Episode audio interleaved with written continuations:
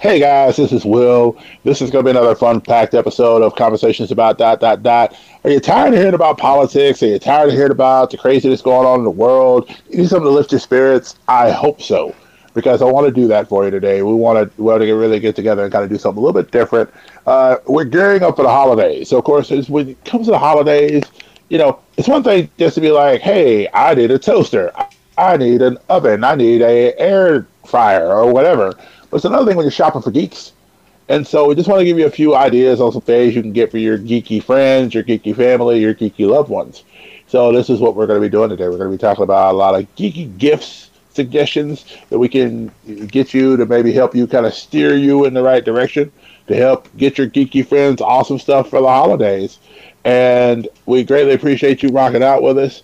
Uh, this is episode 94 of Conversations about dot dot dot. Continue to tune in to enjoy.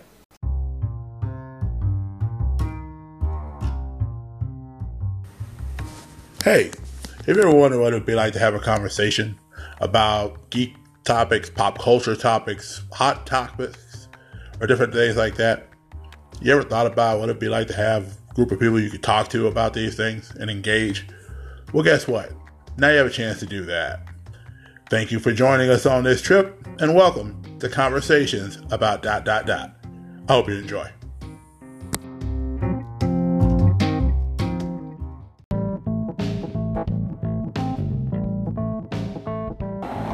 Hey guys, before we get this started, I just want to tell you about an exciting new tool that has helped and is also a sponsor of the podcast, Pod Decks. Pod Decks are a deck of cards that you can use to get everything from ideas to podcast topics to ideas for would you rather questions and other exciting podcast stuff. All the decks of cards you can use to help grow your podcast and more importantly, come up with ideas when you're running dry out ideas. So what you want to do, it's and that's also a great way to support the show, by the way Go to www.poddecks.com, use the promotional code Join the Conversation, and get 5% off of your order. So that's www.poddecks.com. Join the conversation for the promo code for 5% off your order. You will not regret it. Ladies and gentlemen, boys and girls, children of all ages, welcome to a must listen to episode of Conversations about dot dot dot. I am Will, and today we're going to be talking about holiday gift giving for your geeky friends and such. But I'm not alone. I've got uh, two of the most awesome people on the planet that are going to help me to talk about some other geeky gifts because you know I, I know some things, I don't know everything, and I, I'm glad I've got people around me that know a lot more than I do when it comes to geeky stuff. So, Rasco Bros, say hi to the people. Hello, everybody. It is us, the Rasco Brothers, again here on Will's podcast. I am Jingles Rasco. I'm Smider Rasco. We know geek things. I like I like that his intros are getting more and more benign. They're, they're becoming more like actual, actual people. Like, oh, these are people. Yeah, they're not like. I was worried there for a second because he was something. all like, "I don't know everything," and I thought he was about to say, "They know gonna, everything." Yeah, it was like I'm going to talk to two guys that know everything about geek culture, and we're like, like, "No." but you know, he did right by us. He, he saved it. He was all like, "It's like no here's more. some other nerds." Yeah, here's some other nerds. I self-identify as a nerd, but I can also know a few geek things as well. That's fair. Yeah. Yeah. I could dig that. All right, so let's talk about some gifts. I want to start before we start off talking about gifts. I want to say we are praying for the family of Alex Trebek. Mm-hmm. Uh, just a little bit ago, before the recording, found out that Alex Trebek passed away at 80 years old. He had been dealing with pancreatic cancer, and so him and his family and everything, of course, been dealing with that. So we just want to take our, uh, you know, offer our thoughts and prayers to their family as well you know, uh, I saw a really interesting interview that, that did with Michael Strahan did with him. Uh, one of the things he said was, you know, you can't be afraid of life. You can't be afraid of death, but you can't be afraid of life either. And so you have to just live. And so I thought that was really interesting perspective on life, especially when he was already dealing with the pancreatic cancer. Yet he would still go and host the show and everything else. And you know, it's kind of like when Chadwick Boseman passed away you know, uh, I, have heard people say, well, who's going to replace him? I'm like, uh, I don't want to want to get into that yet, but I feel like if anybody would replace him, probably be like Ken Jennings, who was the guy who pretty much was like one of the best, you know, people ever on the show. So I don't know if that's something he would even want to do, but you know, hey, if he does, he does. If he doesn't, he doesn't. And I fully understand either way. So I just want to share my thoughts and prayers on. Did you guys watch Jeopardy much? Uh, not a lot. I was never super into Jeopardy. Um, so We were more of a Price is Right family. I don't know. I that oh, I, I did don't- watch a lot of. we Price is did Right. watch a lot of Price is Right. Hey, let's talk about Price is Right. Yeah. So Drew Carey. So Drew Carey- No. Uh, Alex, what's funny is that it feels like the legacy of Alex Trebek has like it's outside of Jeopardy as well. Yeah. because it i mean jeopardy has been all over media and all over shows and tvs and movies mhm. and i appreciate any time that they have him outside of the jeopardy setting Mhm. which is rare Yeah. A rare sighting they of say Alex thing that- Trebek outside of his natural habitat. there he is Yeah. Yeah. Um, it's funny. They talked about the fact he was a very private man. You know, of course, he really didn't go out and do a whole lot of press stuff unless he specifically wants to talk about something specific. Mhm. So he didn't do a whole lot of interviews during his career. So I thought that was really interesting. You know, he didn't go out and do a whole lot of like, it, like some people hosting things. You know, that's kind of becomes their thing. It's like I host this thing, so I'm gonna go out everywhere and talk about this thing I do. But he just kind of kept to his family. You know, he would show up to stuff. You know, like NBC was doing awards and stuff like that. Of course, he'd show up and different things like that. But it wasn't like he went out of his way to go show up to that stuff. So I thought it was really interesting. Mm-hmm. Yeah. So I my when I got I was like a junior in high school. My mom started watching Jeopardy a lot, so I learned a lot of things off Jeopardy and stuff I just really didn't know because there's a lot of stuff on there that I didn't, and in some cases don't learn. It's not like I learned it there that day and just kept it in my memory forever, but Right. it's like there's things that you can learn from watching a show, and you're just sitting back going, "Wow, I didn't realize that such and such and such and such was this." Yep. you know. And so, you know, one of the most touching moments uh, on the show, I think it was right after he had come back from dealing with pancreatic cancer the most recent time, Mhm. and uh, like he asked a question. He talked about uh, internet euphemism. He was like, "Name this internet euphemism that uh, describes affection or something like that." And so all three of the people at the same time wrote, "We love you, Alex." Mm. on the deal, and so they all knobbed in. It was like the final question, and so it's they Alec, put that in right? there. Uh, Alec, Alec, yeah yeah No. Alex Trebek. on. I thought it was Alex. It should be Alex. Alex Trebek. It's Alex Trebek. Yeah. Yeah. So anyway, we love you, Alex. Huh. And so they did that, and like he just he he had another question, I think, and he choked up during the midst of it. And so like he was just kind of like, you know, he's like, I don't mind choking up, whatever things get like that. He says, but at the same time, it caught me off guard, just how much I was loved for doing something that's so mundane compared to what other people do in the world. You know, and it's just like you you you, you think about it in terms of the fact that you entertain. Cause I think he started on the show like 1984. Yep. He's been doing it for a while. So, and he had been hosting for a really long time, and so just to feel like that what he did was very mundane, you know, his level of entertainment, what he brought to a lot of people, and to feel like it's a mundane thing is just interesting. But I want to just wrap it up with what, again, was kind of what he said beforehand, and I'm paraphrasing the quote, where he basically said that you know it's one thing we're all gonna we're all gonna leave this world, we're all gonna die, so don't be afraid of dying, but more importantly, don't be afraid of living. Um, because especially in that situation, I would hope that would be something that would encourage people Mm-hmm. in the midst of everything that's been going on around us. Is you know just you know we got called life, man. Don't you know? It, it, it and it's not easy. I know there are a lot of things going on in our world right now that can put you in a lot of places mentally, and you feel like giving up and you feel like throwing in the towel, man. But you know, there are people out there who've walked this thing out before us that have shown us that like you, you keep you keep getting up, you keep moving, you keep growing, even if you don't feel like it. Because sometimes when you don't feel like it, that's the moment you need to move harder. Mm-hmm. You know, so live. I mean, the man hosted the show literally till he died. And would have continued hosting it had he lived. You know, like he like he struggled with the stuff with pancreatic cancer, but he didn't let it get him let it let it get him down. He kept going. Mhm. So I would hope that would encourage somebody that was listening today. So, anyway, we're talking about geek gifts today. Geek So gifts. we're gonna gift gifts. So I'm gonna suggest for the comic book fan two things, and then I want to let the Rasco Bros suggest something as well, and anything in that realm, and then we're gonna kind of go from comic books to video games to movies, and then anything else.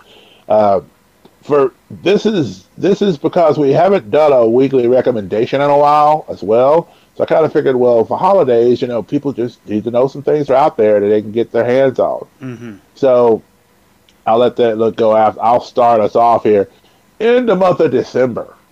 Um, there will be a book that comes out. I believe it's on December the second, called King in Black. Now, the King in Black is a series that Donny Cates started about five years ago, building towards. Uh, Donny Cates has been writing for things such as Thor. He's been writing for things such as the Silver Surfer Black series that he did. He's been doing some stuff with Guardians of the Galaxy. He's been doing stuff with Venom. He's been doing stuff, and, and you notice the pattern is is that he's been interweaving this story of this character named Null in all of them. So basically, if you've seen the Venom movie or you've read it in the Venom comics, uh, for those of you who hopefully know or don't know, Venom is a symbiote. Basically, there is a symbiote that is an alien symbiote that comes from someplace, and you know they end up on Earth.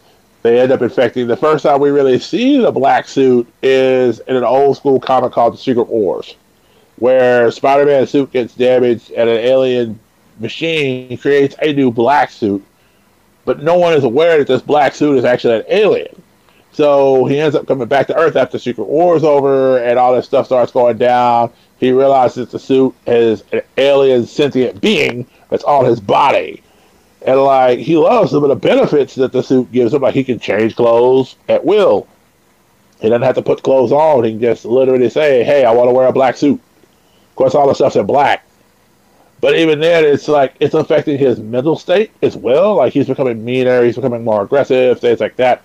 As time goes on, he realizes what he's becoming and he hates it. So he eventually goes through, gets goes to the church, and the infamous scene from Spider-Man Three. He goes to the church and he's ringing the bell, and the suit falls off. And Eddie Brock is a reporter slash photographer and gets fired from the Bugle because of some wrong information on an article. And during this time, he basically goes through this whole thing where he's just he's not in a good place, and uh, all of a sudden the Venom suit falls onto him and begins to consume him. Well, Donny Cates has been working on this whole concept of this character named Null, who is basically the god of all the symbiotes.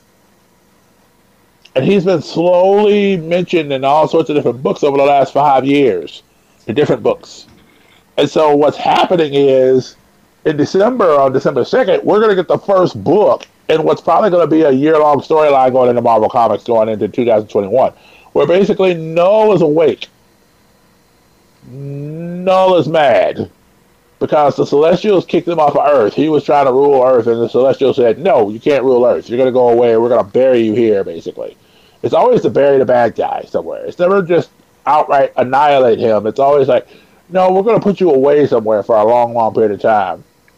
He's straight up Rita Repulsa, and now he's back to life, and he's basically coming back to Earth to take it back over with the symbiotes and all this stuff that he has. I, I've just seen a bit of Null because I actually have the trade for the Thor.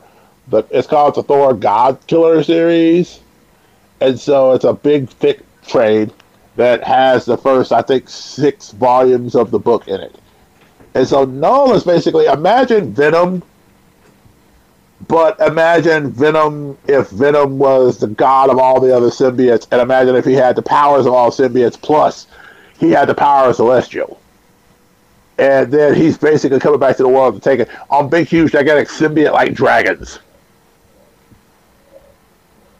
And so that's the series that's going to start on December the 2nd. So if you've got a comic book fan that's been kind of following this a bit, following that rabbit hole, then this is the payoff for five years worth of work that Donny Cates has been doing for Marvel. So you're going to get the chance to see him pull this story together that you've been seeing in bits and pieces here, here, and here.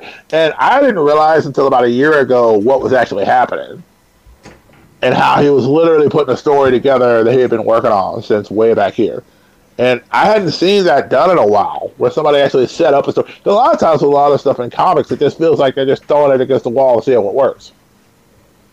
But with this, it honestly feels like this man has been building to this for a while, slowly but surely. And now we're going to get the payout for it. So, local comic book store, if you've got a local comic book store, I would honestly suggest getting uh, King in Black on your pull list as quickly as possible because I don't think I think this is really going to be the big series of books that goes into Marvel 2021. So that's my first gift recommendation. Uh, my second one is a book that has already sold out for first printings. The second printing will come out in December as well for The Last Ronin. Uh, Eastman and Laird, who created the Ninja Turtles, they actually had written a story back before their falling out where they were inspired by the Dark Knight Returns. And they were like, well, what if we did our version of Dark Knight Returns, but for the Turtles? And so basically, you have this story where you have uh, Shredder's grandson and Karai. If you saw the CG Turtles movie, it's just TMNT. Karai is one of the main bad guys in that movie. I don't think she's in the other movies prior. Like I don't think she's in the live action movies, and I don't think she's in the Michael Bay movies. But Shredder, of course, is all over those. So you've got his grandson, her son, now taking over the Foot Clan, which is basically the evil bad guys in the Ninja Turtles world. And the Foot Clan has basically taken over New York and created kind of a dystopian, futuristic, militaristic world where the Foot rules literally with an iron hand. And so one of the turtles has somehow survived. We don't really know how the others died yet. But we know that one of them out of the four has survived. And this is the main cast. So, like, I know Jennika is a part of the group now, but Jennika, as far as we know, is not in this story. Because, again, this was written 20 years ago, so this was written well before Jennika was created. And so they're basically taking the story they wrote 20 years ago and adapting it. IDW is basically adapting it into a series. Now, the books are, I believe, eight ninety nine per book, but they're also a prestige format, and they're about 48 pages per story. And they come out bi monthly.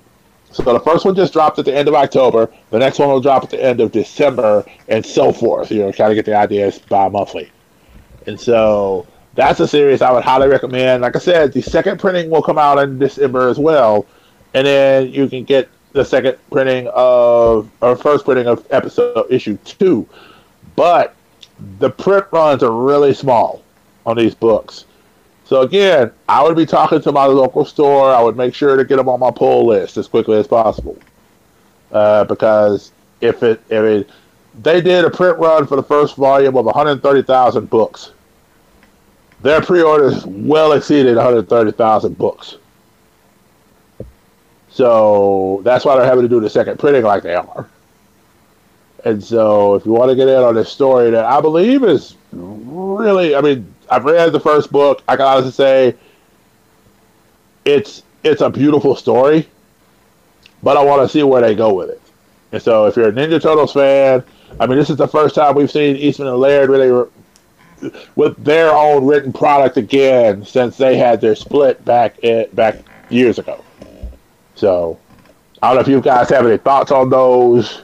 You know, anything y'all want to y'all want to ask, any questions or anything like that on them? Or?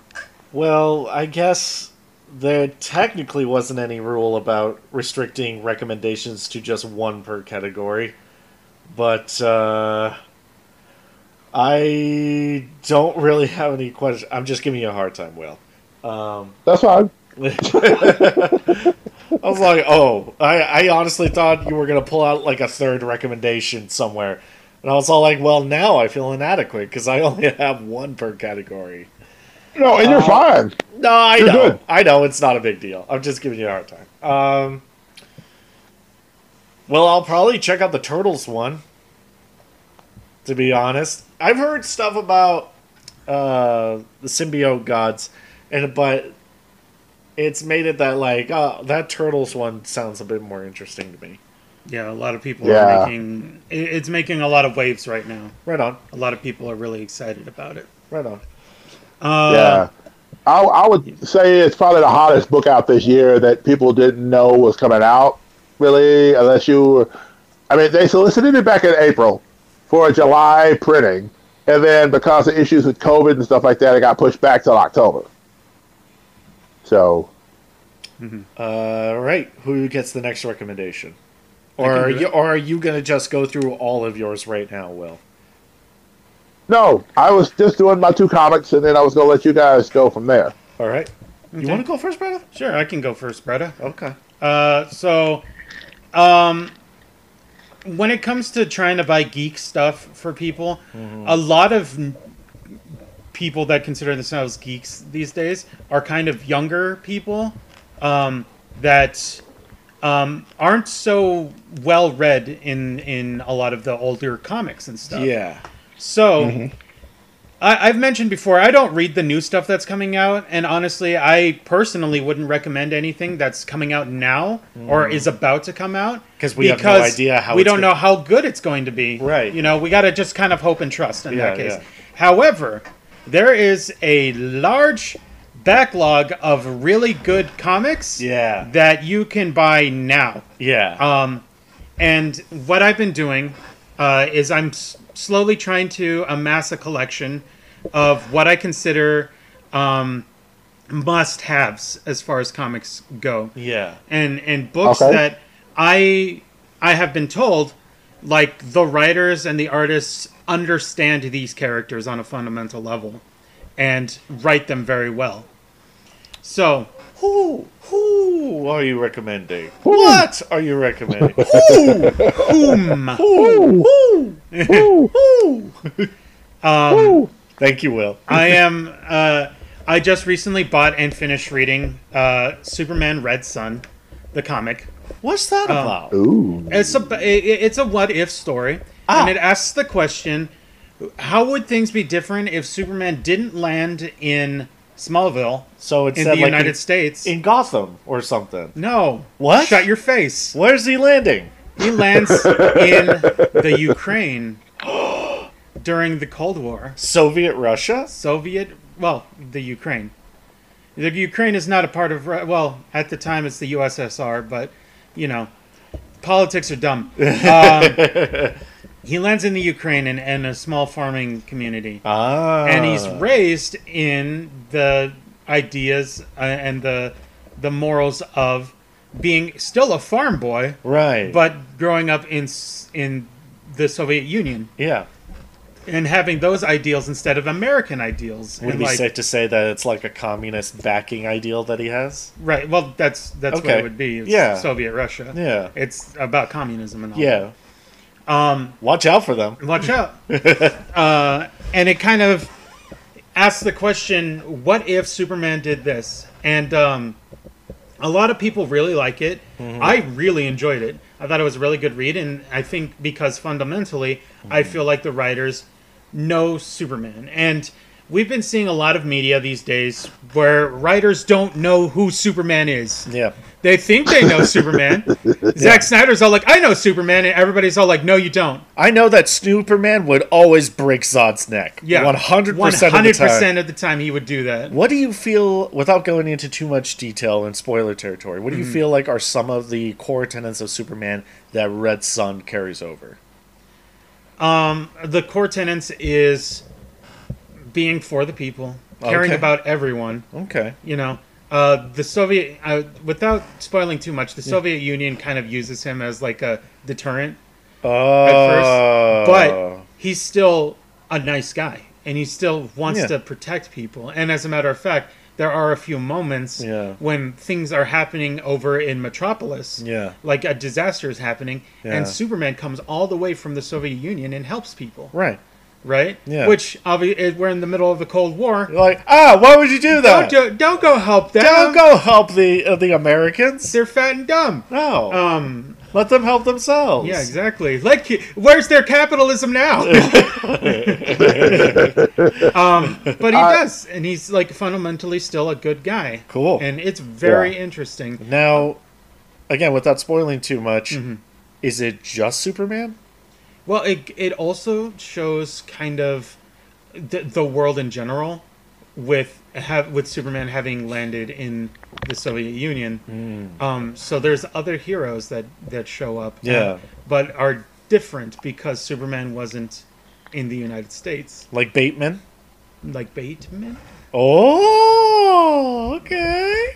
It's very interesting. And I was telling Smiter, uh, I really, really like the way that they wrote Lex Luthor because I feel like this is a very real Lex Luthor. Now, is he Lex Luthor or is he Lex Luthardovich or something? He's Lex Luthor No, he's just like because Lex he's Luthor, still in the United States. So. He, he still lives in the United States. So does Lois Lane and Oh. all those people. The Daily Planet's still there.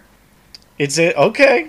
But Okay. Superman isn't there. Because now you've got that weird political backing between Lex Luthor, the American, and whatever Clark Kent's new Soviet name is. I don't think they ever actually say. They just Oh, call no. him Superman the Oh, whole time. No, And uh, Superman, uh, the the Soviet Superman. Yeah, the Soviet Superman. Oh, okay. Um, and yeah, it's very interesting because like, uh, it all kind of starts off with Lex Luthor being all like, you know, I don't trust the Soviet Superman. Yeah. And uh, the United States being like, hey, you're like the smartest guy in the world. Do you do a smart can, thing? Can you do a smart thing, maybe? Uh, and like, uh, I remember one line in particular that makes me laugh a lot. Yeah. Just because of how interesting it is. Where he says, I have no doubt in my mind that if it was different and the Superman had landed in the United States instead, Yeah. he and I would be best friends. Ooh. he has no doubt in his Which is mind that funny they would have because been really go- good friends. we would be which the is funny best. because friends. depending on so depending on the reality and which alternate reality or which piece of the multiverse you're in, uh, Lex and Superman were friends. And so it's really interesting that kind of plays on that because up until the point where the whole chemical thing, he blew, you know, Superman blew, tries to blow out a fire in Lex's lab, and the chemical gets all over him and makes him bald, and then becomes bitter enemies after that. So Yep, it all depends. yeah, but I don't know about that. It's only Red Son Superman for me now. That's, uh, that's it. Only That's Red it. Sun Superman. right on. That sounds pretty. That sounds it's a pretty really sweet. good read. Right on. Um, Is it sad? uh, maybe. Mm, Because you know, according to, to to people that have been writing Superman lately, um, Superman's not about hope. no. Superman's all about breaking necks and taking names. Yeah, it just and it's all like and being conflicted about being Superman. Yeah, and be, oh man, it's so hard to be Superman. it's so tough. oh man, It's so if only Being I Superman had really if only. I had a couple of people in my life to teach me simple homegrown values to really ground me and to really help me just know where my moral compass is at. yeah. If If, only. only. If only. That's a pretty sweet guys, you recommend. gotta, but guys, you got to remember, Kevin Costner told him not to fly into the hurricane that he could have flown in too fast and have forgotten him out without anything on there, and to, because he needed to not reveal who he was. Right. No, stay Even over there, Clark. Yeah, even though he could have flown in there and gotten him out, and nobody would have known the difference. Yep. He would have literally no, been the um, to- only person to have seen it. But Yeah. no, don't save me, Clark. Don't save me, Clark. I'm, I'm okay. Don't don't do it. So um, my first exposure to Red Son, honestly, was HeroClix because I remember playing HeroClix and there were some of the pieces in it. So I hadn't read it then. So then I read it and at a library actually. So I don't own a copy. And then the movie, animated movie came out. And so I picked up the animated movie. So now eventually I'm going to get the the actual physical copy of that book. And then, fun fact: if you guys check out the Walden Wong uh, interview with the show, he actually was an inker on the book. Hmm. Yes. So Yes. Right on. Yes. Good recommendation, bro. Yep. Mm, Um, mm, so good there- super. There's that.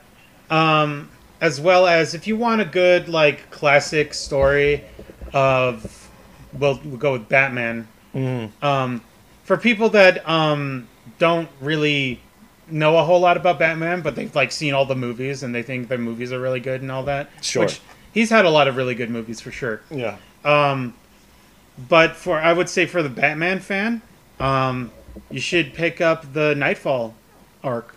Ooh. Um, if yeah. you can, if you can get him one of those, like that's a really fantastic read. That's and- pretty pivotal, and it's- Batman. and it's very much like great. what is break? I was talking with Smiter. Um, I'm really, really upset that the only thing people use Bane for these days is I break things. Yeah. It is what I do. I Yeah. only break things. He's not. he's no longer a super genius. yeah. Which Who planned a whole entire takedown of the, one of the greatest detectives in DC universe? Yeah. Yeah, and I I I want a return of that like really smart, really uh powerful Bane, Yeah. which they kind of do in um The Dark Knight Rises. Yeah. Um, but obviously they've made a lot of changes for that as well. Sure. Uh, but Knightfall is a really good read, uh, and uh, it it shows like what happens when Batman is put out of commission, like who takes over, like who's the best for that, and if they do, how good of a job will they do with it? And Oh, that's so- it. That's Yeah. easy. We let Robin take over. No, Oh no, No. no. Okay, that's easy then. We let Nightwing take over. no, no, we won't do that. Oh, oh. Well, He this is getting he didn't want the quickly more complicated. this is getting way more complicated. Yeah, And I imagine that once they do actually find out who's going to take over, it gets infinitely more complicated. very, Oh boy. and it's very interesting. Definitely gets more violent. Yep, and it uh, it, it really uh, introduces a lot of characters for the first. It was the first appearance of Bane, um, and first time that we get like Bane's backstory and stuff like that. Right. Um, and it's really good. Yeah. So um, I would. That's that's another uh, comic uh, related Yeah. thing that I would recommend. Um, in that sense, uh, Bretta. Yeah, unfortunately, Bane has kind of become the because of Tom Hardy, the way Tom Hardy voiced Bane. Uh, even in the Harley Quinn series that's out for DC with A- HBO Max and stuff, uh, they've definitely played more into that comedic side of Bane. The more like, okay, yes, I was born in the darkness, raised in the darkness. I didn't know the light until I was a man, type of thing with Bane. But uh, more recent series, even than that, is called City of Bane, where Bane attempts to take over Gotham, like all of the crime underworld and all that stuff. Bane basically does his thing again as far as trying to manipulate the city against Batman and against those that do good in it. So I'd recommend that as a add-on to your Knightfall, uh, because Bane does get that shine again in the comics at least. I want to see a Knightfall animated movie. I don't know if I want to see any more animated movies. Honestly, Yeah? They keep changing things, and it's annoying. Are we still talking about the killing joke? That's part of it. Okay. But fair there's enough. other ones that have been coming out that I've just like. I didn't like that. Yeah? I didn't like the way they did that. I didn't like Yeah. the way they handled that. It's weird, Fair enough. but you know, that's me. Yeah. Did you guys get to see the? Um, did you guys get to see the Superman Man of Tomorrow? I haven't No. wa- we haven't watched it yet. And we're not recommending it because we haven't seen it. I haven't seen Fair it. enough. Yet. Well, no, I just I just asked if you've seen it. I wasn't saying it was a necessary recommend. Well, I know. Yeah. Ah. Ah, okay. ah. Now, Spider. yes. Oh, that's me. Do you read comics? I don't. I ingest no. But Do you read Oh, comics? What's a comic? what's a comic? I won't, I was just sitting here looking confused at the two of you, just wondering. It's all like, oh no, Why- Will? Why Will read a book if they're just gonna make a movie of it later? That's right. Oh no, Will and Jingles talking about comics, so I don't know any of that. Oh, oh no! I've never read a comic, but of the ones that I have read, mm-hmm. I can. I I actually in the back of my head, I um, this one's not a very particularly large read, and Okay. you know, your mileage may vary with this one, but it was one that I read when I was younger and that I loved, and it was one of the sort of what I felt at the time was one of the like the more definitive takes on Iron Man. And it's a small Okay. story arc, and in the larger scheme of Iron Man, it's sort of not nearly as important as like times that he takes on the Mandarin or Fin Fang Foom or the Crimson Dynamo or a bunch of other people that are probably never ever going to get a shot in the films. And now I cry. However, I can recommend Extremis. And the Okay. Extremis arc, like I said, is very brief, but it involves Iron Man getting pushed to a point of mental and physical fatigue and damage where the only thing that's left to save him is his genius. And it's a moment of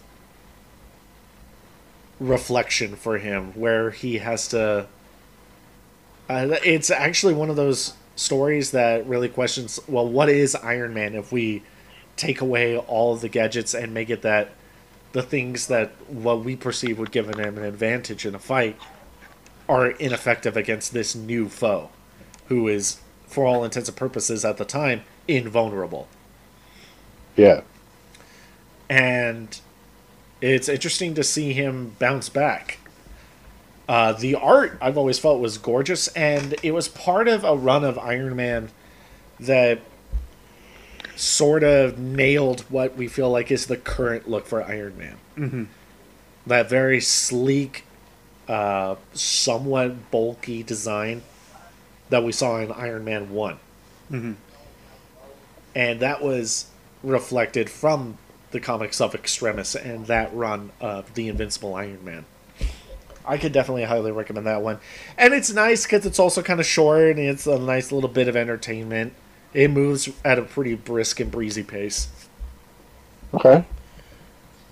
Okay. Definitely dig that. Now I now I heard you talk about that, and I remember I believe Greg Land was the artist on that series, Uh, I'd have to double check, but I think you may be right. and I love the artwork from it. I love that. Now one thing I will say too, if you want to like sprinkle a little bit of MSG on this, and I could always go down for the flavor enhancer. you know, and, and add a little bit to it as far as dealing with Tony, uh, trying to overcome situations against people who are more outclassed and in some cases more out armored. Go, a little bit further back and look up Armor Wars. Is that your third Um, recommendation, Will? No, that's just me adding MSG to this one, but Uh, you know, delicious MSG. Yeah. So Armor Wars basically is the question of what happens if all of Tony's art, Tony's tech got stolen by other people, and then was replicated in their suits and such. And Tony kind of goes on this. This is the point where they you find out about Tony's drinking, because part of the reason he loses his stuff gets hacked because he's not paying attention, because he's so you know trying to deal with his alcoholism and everything that people can get in and, and hack his stuff in order to get his tech. So you end up with the creation of War Machine initially, or not even creation of War Machine. Rhodey's in the Iron Man suit for a while, and because they're also during that time, you know, people suspected he's Iron Man, and so he puts Rhodey in the suit to throw people off his scent. Well, the problem is the suit is made for Tony, so it's slowly driving Rhodey crazy because it's not meant for his body. It's putting a mental and emotional physical strain on him, and so Armor Wars is really interesting because you get the first really glimpses of War Machine because he has eventually created armor for Rhodey, but he's also trying to deal with this while his tech's out there still. So like he's literally trying to go after everybody who's got his tech that he's tracked to basically go after them all, with very limited tech of his own because he doesn't even trust the tech he has anymore because he's not for sure if it's been manipulated or not. So that's another Iron Man piece you could add to that if you want to see Tony kind of dealing with the humanity of Tony Stark. Hey guys, you ever needed skills for different things? You ever thought, I want to learn how to crochet? I want to learn how to do needlepoint. I want to learn how to write a script for this awesome idea I have. You can go to Skillshare and learn these and other things, even things such as physics or finger painting. Any skill that you want to learn, they've got a teacher for it on Skillshare. In the link below in the description of this episode, you have an opportunity to take advantage of two free weeks of Skillshare Premium, absolutely free. You sign up for it, you decide you don't want to stay with it, fully understand. But I greatly hope you'll enjoy it, and I hope that you'll take the time to do that. Just by clicking that link and signing up, you will help sponsor this podcast. You will be helping us in that regard. So I thank you for that. And I thank Skillshare for sponsoring this particular podcast, Conversations About Dot Dot Dot. I hope you enjoy it, and let's get back to the show. So In the midst of an iron. Is that my recommendation or is that your recommendation? Because at this point, I don't know if we put it in my category or not. You can have it if you want it. Like I said, I was just sprinkling MSG on Extremis. Because you're talking about Extremis, and it's just like, oh no, that reminds me of this story because it it's it, it has the same feel. Like it's really dealing with you know Tony. I think I think what I stuff that- will what I feel uh, is less that you're sprinkling MSG so much as you're adding another plate to the meal. I feel like that's what's going on. that, too. that's it's like oh yeah, but also the but cake also, also Armor Wars. also, the Clone Saga from Spider-Man. you get that out of my face. also, I will fight you. also, Demon in the Bottle. you get out of here. The six course meal out of Extremis just happened. Yeah. That- that's what occurred. So I want to. I just want to bring Thank up you. that the art for Extremis was done by Adi Granov. Ooh. Oh, okay. Yeah, I- it was written by Warren Ellis. Hey. So Warren Ellis. Right, right He's now. his name floats around a lot. yep. yeah, and it does. And it came out in 2006, which I think is kind of cool. Nice. So it's it's not a super old series. No, no, not No. really. Uh, It came out a few years before Iron Man One did. it sure did. Yeah, Iron Man One Before, was uh, 2008. I think so. Yeah. Before uh, Robert Downey Jr. put in a whole bunch of money to make sure that Iron Man looked like him from now on. Because why not Robert Downey Jr. do that thing? Uh-huh. So that was that's All right. your. Uh, I comic? think that's what one of my recommendation was. Okay. Uh, All right, I'm really surprised I didn't hear any Walking Dead from you guys. Uh, I don't really. He doesn't read Walking Dead, and I don't know if I can recommend it. That the, uh, I don't. I don't know if I can recommend Walking Dead. It's a good series, but it makes me sad. Yeah. So Okay, it, fair it's really annoying. I think. I think people would enjoy it, but personally, I would not recommend it. Okay, now, that, that's fair. I actually feel like because there have been a couple, like uh, we've so far allowed like uh, two examples every time. Mm-hmm. I want to see about digging in for a second recommendation for me. Sure. Um, Go for really it. really quick the the whole thing with with my recommendations for everything um i'm recommending stuff because it, it's supposed to be for geeks yes. I, I want to expand the geek knowledge Oh. and not just have like a base level idea Yeah. of what people think comic book characters are. right. are um and so that's my my recommendations uh, for the other stuff that we're going to talk about later it's all about stuff where i'm like this is a good example of this. Yeah. If you want to understand these characters better, read this, Yeah. or watch this, Yeah. or listen to this, or whatever. Like, um, this is the core of the character, Right. and then everything else should be like. Now that you understand the core, then Mm. let's take an element of that core and change it slightly, and then that's what this book Yeah. is. More obscure stuff. you know. I like that. I like that. Or people that just don't understand anything and make the movies. yeah. Yeah, No, you don't get it. Zack Snyder read The Dark Knight once. yeah. he, he read The Dark Knight Returns one time. Yep. And that's all he needed. Yeah. That's all he needed. Um, actually, I was going to see about trying to find some manga to represent to. Uh, Yeah, that works. Yes, by all set means, manga. That is, Manga is uh, great. uh, and I think, um, as I'm looking at my wall of manga, You got a um, lot. It is a lot. You want to do an old series or a newer series? I kind of want to go a little bit older if I can. Oh yeah, absolutely. So this one is one of our personal favorites, Mhm. and it's one of our favorites because it speaks to Jingles and I very personally.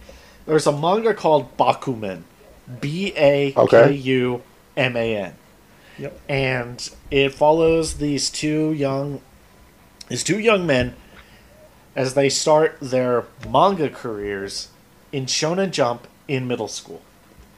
And the series follows them as they grow older. They go through writing, writing and creative pitfalls, highs, lows, and as they try to navigate what sort of story they want to tell and how they're going to tell the best sort of story.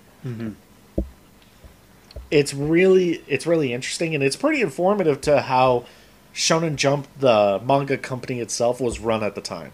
Mhm. Um, Mhm.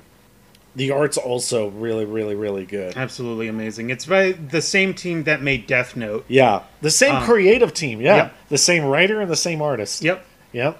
And so um, it's a very talented team of writer artists. Uh, it's it's illustrated very well. It's uh, the characters are very uh, multi-layered and all very interesting. Yeah, and what's fun, I think the best part is that with all great comics and manga and stories, there's always an element of the extraordinary attached to that. Mhm. Most of the time, it's just like a supernatural element thrown in. Mm-hmm. Like, here's a comic about chess, but the main character has a ghost that helps him. And I Oh. thought it oh. was Don't make fun of Hikaru no Go like that. Look, man. Why does everything need a ghost guide? It feels like everything wants to be Yu-Gi-Oh now. I want to be the Shaman King. No, you don't want to be the Shaman King. What about King of the Pirates? Can I do that? No, you have to be King of the Beyblades. Oh. What about King Kai? Can I do that? Yeah, you can do that. Hey. Oh, it's me, King Kai.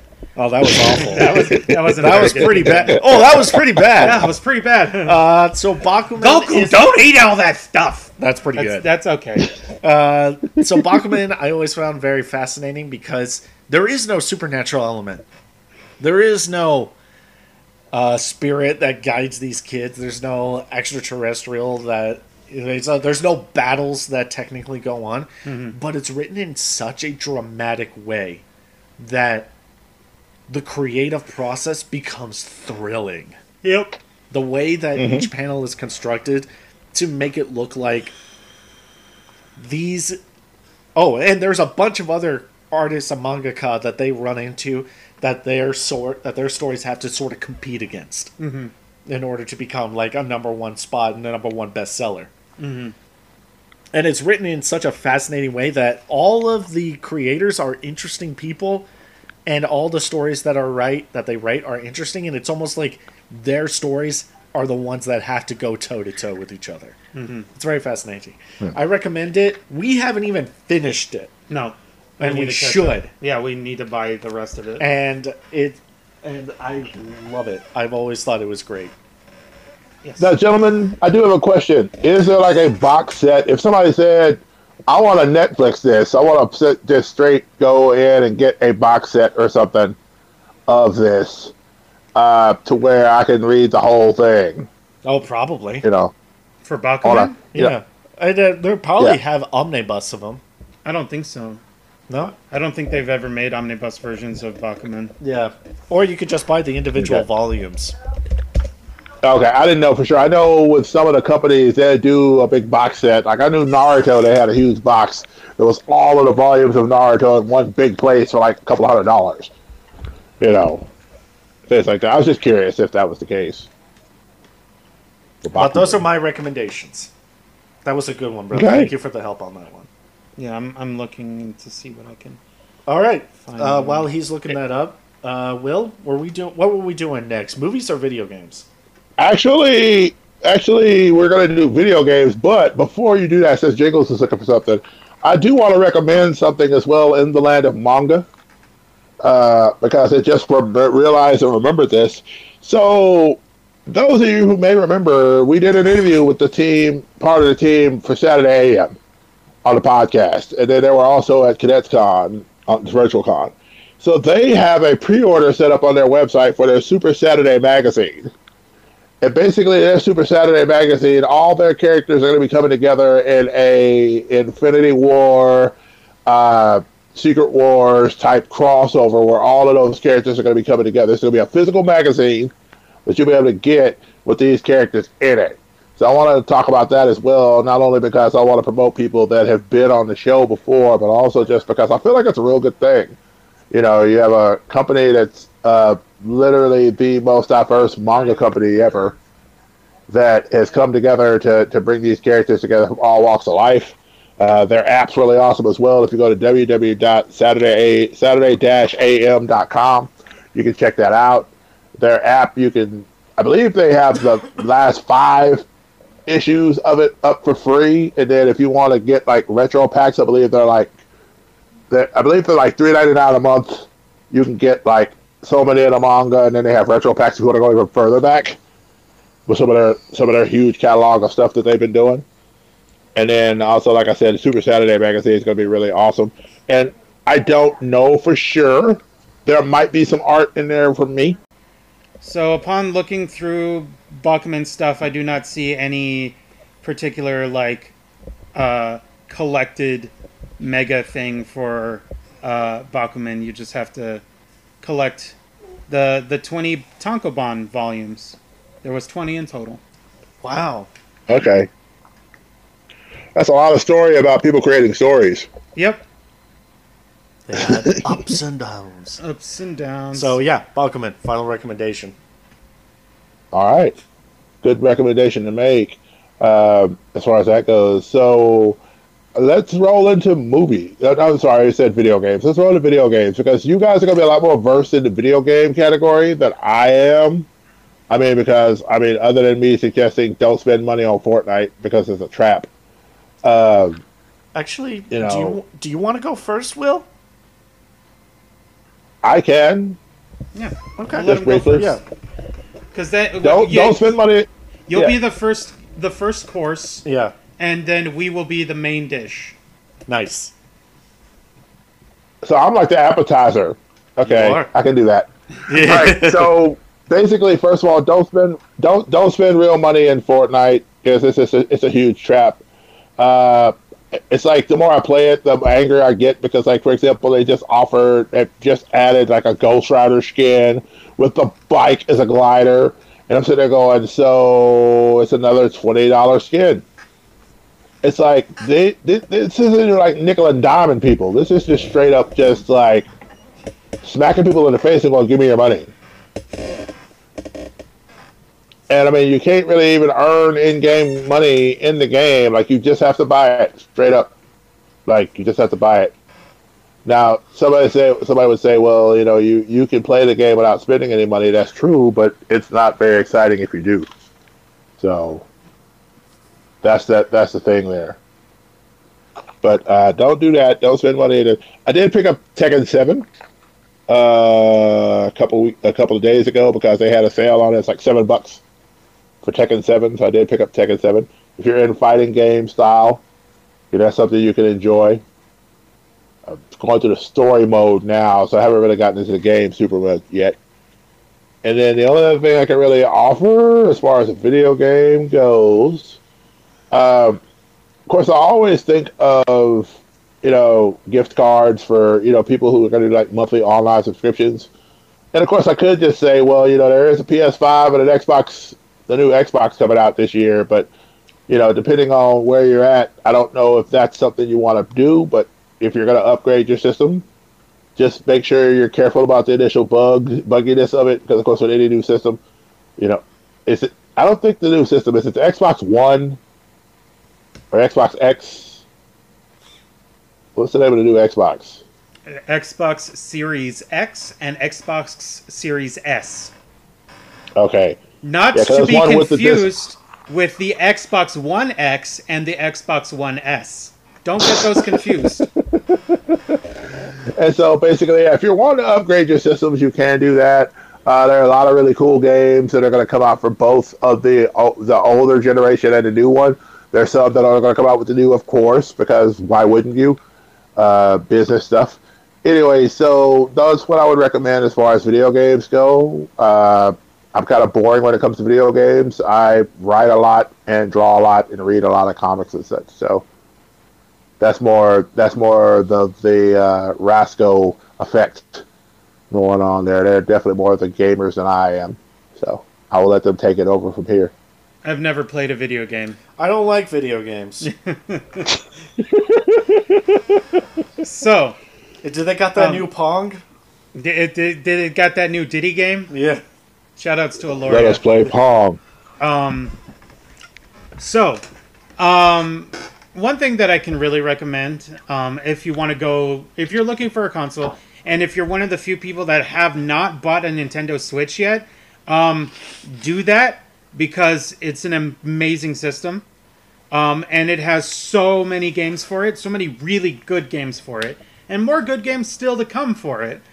Um, but if we want to talk about individual games, um, if we're, we're focusing on the geeky side of things, which video games themselves can be kind of geeky, um, uh, but if we wanted to focus on like very geeky stuff, uh, Spider-Man for the PS4 is an amazing game, very very good. Um, really nails down that they understand who Spider-Man is and what um, what he's all about, as well as introducing a whole new interesting story and recontextualizing uh, certain characters.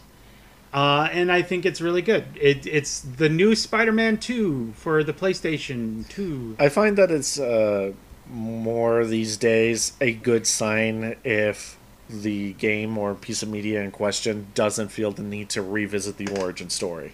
Right. I think that's a big deal. Yeah. Uh, don't show us. I, I don't want to see Uncle Ben die again. Yeah. Stop it. Don't Yeah. do that. Admittedly, Marvel's been better about that than DC has. Yes.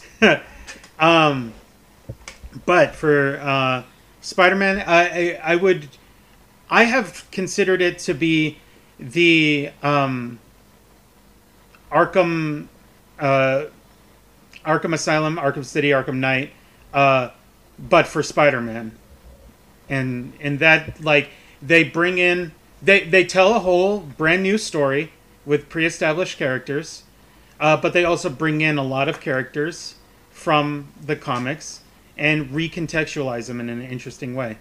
Um, I've I feel like uh, Insomniac really understands Spider-Man and and pretty much did the same thing like they did with Batman and made this open world environment where you go and you solve crimes and you you help people and um, you know uh, the main difference is is that there are some non-criminals uh, in the Spider-Man game. Uh, so you don't want to go around and beat up everyone. Whereas in like uh, Arkham City, you're there's only criminals in there. So Yeah. everybody you see, you want to beat up, Yeah. um, Yeah. which is very interesting. Yeah. It's a, such a good game too. And it's fun how they make New York really feel alive. yes, that Yeah. New York is kind of its own character in this. Or people doing yoga. yeah, people doing music on the on, On the, the streets, streets. and Yeah. you know, you, they, Sometimes you're saving people out of back of cars because criminals lock people up in the trunks. Yep. You know, like real New York. Yeah, like actual New York. um, so yeah, uh, Spider-Man for the PS4. Uh, very much looking exciting for s- or looking exciting. I'm very excited for Miles Morales, which will be coming out on the PS5 on launch when that's released. That looks really good. Um, it's gonna be it's gonna be a good game, and uh, I would recommend getting a PS5 at launch because one, that's it's already gonna have some really good games coming out for it right away, and two, it's 100% well, not 100%, 99.9999% fully backwards compatible with PlayStation 4 games. They have announced there are eight PlayStation 4 Yeah. games that are not backwards compatible with the PS5. That's right. All the other ones are. are absolutely backwards compatible. So, um, you could even conceivably trade in your PS4 for a PS5 and still be able to play all your games. Right. So Nice. that's me. All right, it's my turn. I play too many games. Are you, are you the game snob of the group? Are you like the? Uh, uh, you are very much uh, trying to figure out. No, if he was a game snob, he would only play a couple games, not every game, Yeah. like he does. Uh, uh, here, a fine respawn point of them. Oh, one. yes. Have you seen uh, my high dex build? It's Dark Souls. my recommendation is tough to narrow down just one. Cause I've, I you know I play either decent or good games. Right. And that's not to say like, oh, I'm having Bergamo days. It's just that I tend to do quite a bit of research into what I'm going to play. And yeah, there are a couple that slip through the cracks that just wind up being more tedious and boring than anything else. But uh, even those are really functional. Um, and what's I'm I'm looking at my at my catalog right now, and uh, there's been a lot of games that have come out recently that have been um, sequels to something, and I always feel conflicted recommending that. Uh, however, I gotta recommend something. Uh, for Okay. the Nint- I'll recommend two. One for the Switch and one for the PS4. Okay. For the Switch, I would say Mario Odyssey. Mm, good game. Mario Odyssey is another great step forward when it comes to 3D Mario platformers. Catchy And- music too. Oh, terrific! Beautiful music. music. terrific music, and it's probably the one that handles the best. I feel it's uh, probably the most optimal Mario game that I've played, Mhm. and what's nice is that it kind of has a co-op mode.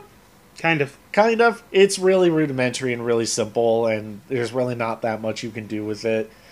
But it's there in case you have somebody that isn't as good as as you to play with. Yeah. That reminds me, Galaxy kind of has the same thing. A little bit, huh? Yeah. Oh yeah, because you just you could Yeah. shoot.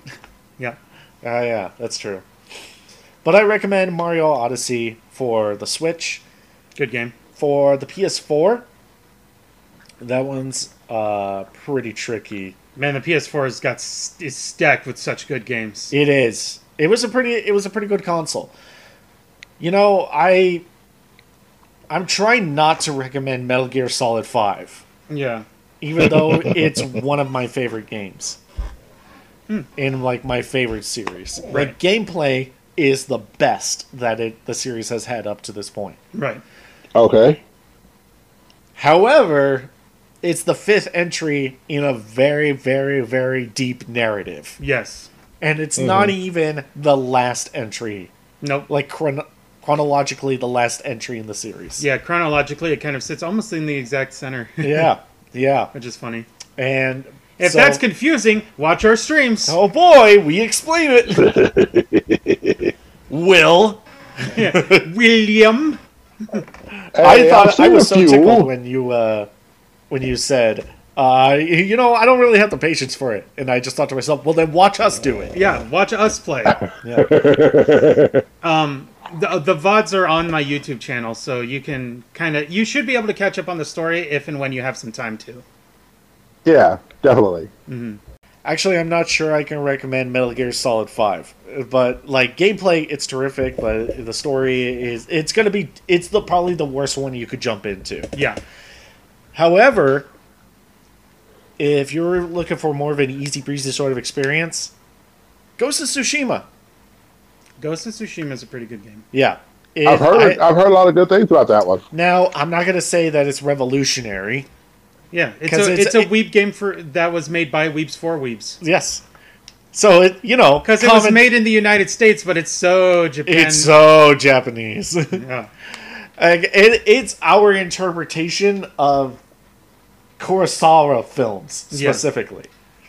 But it's uh, it's a fun game. The gameplay mechanics aren't the I would say the mechanics ceiling is kind of low, but the your ability to pick up on the game is is pretty quick. Um, they also did a massive addition to the game recently in a free update where they added a bunch of different multiplayer modes Mhm. and co-op. Yep. And so I would say I recommend that for the PS4 for now. Yes. Okay, and like we said, it's hard because the PS4 has a lot of Yes. very, very good games. It's Yes. probably, it might be one of PlayStation's best uh, Consoles. console generations as far as quality games go. Yeah. There, there's a lot of really good ones. Okay. Okay. That's that's really good to say. I was going to mention also, you know, this weekend, I believe, and they're probably extending it a bit, uh, is Extra Life, where a lot of people are doing different gaming streams and things like that, raising money for different charities and things like that. So if you're out there, you know, there's somebody that's doing extra life and you want to support them and different things. I know Space Cadets in Houston is doing it for the Texas Children's Hospital. But there are other places all around that are doing it, that charity for different things. So if you're into gaming, consider checking that out because I'm sure the people that are doing the gaming would greatly appreciate your support for whichever organization is the organizations that they're raising money for. Mm-hmm. So I'll put that out there. And then I'm going to say this, gentlemen, it has been fun talking this stuff with you. Uh, obviously, we didn't get to everything we wanted to today, but guess what? That's what part twos are for. Uh, so uh, the sequels are never better. To, never. You know, well, eh, eh, I'm looking at you, Spider-Man Two. I'm looking at you, Empire Strikes Back. Whoo, boy, that's, that's a that's a tall order there. I was gonna say I like Spider-Man Two better than Spider-Man One. I know. I think a lot of that has to do with um, you know Doctor Octopus and the way he kind of brought this family element to Peter and then turned on him over time. Dude, yeah. spoilers! Really yeah, whoa, spoilers for an ancient movie. and I, I do think that uh, Spider-Man Two is better than Spider-Man One. Yeah, I don't like Spider-Man. So, but it, but anyway, so we're gonna come back and continue this next week's on next week's show because we want to continue to give you some more geeky gift ideas. We may revisit some things on comics, but more importantly, we're probably gonna get into more like movies and other things that you can get into for those geeky in your life. And uh, so, gentlemen, thank you as always for coming on and sharing your vast knowledge of uh, things and different things like that. And uh, always appreciate your encouragement and also your um, your ability to try to find the softer side of life, even in the midst of the craziness. Mm-hmm. So greatly appreciate you guys for that. Now, uh, by the way, before we totally totally wrap this up, I almost forgot the last week's question for the pod PodDecks question of the week was about food and what your favorite Thanksgiving meal was, so Thanksgiving food was. We had a few comments, so what I may do is I may hold that over till next week. Okay. Okay. So just so you know, we're paying attention to you, and that way it gives people more time to think and more people to interact. Because I've got a couple of different posts out there for it, and so we're trying to make sure that everybody has a chance to talk about their favorite Thanksgiving foods. Because of course we're in the holiday season, so I want to make sure we're talking about not only just geeky gifts, but we also want to talk about things we're thankful for. So anyway, guys, it's been an awesome time. I really appreciate you guys getting on here with me, and. Uh, I appreciate you guys for listening as well, those who are listening to the show. So interact with us. We're climbing toward 100 episodes. And so any way you can interact with us would be great. And we greatly appreciate you. And above all else, do me a favor. Be blessed. Be a blessing to somebody, guys. Take care.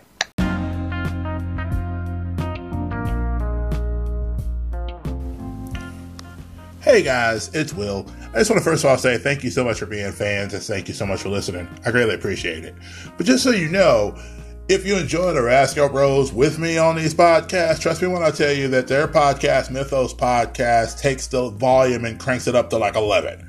So if you want to get in on an awesome podcast about geeky pop culture things, musical things, anything your nerd heart may desire, then by all means go check out Mythos Podcast. I'm sure those guys will greatly appreciate it, and I know I will as well.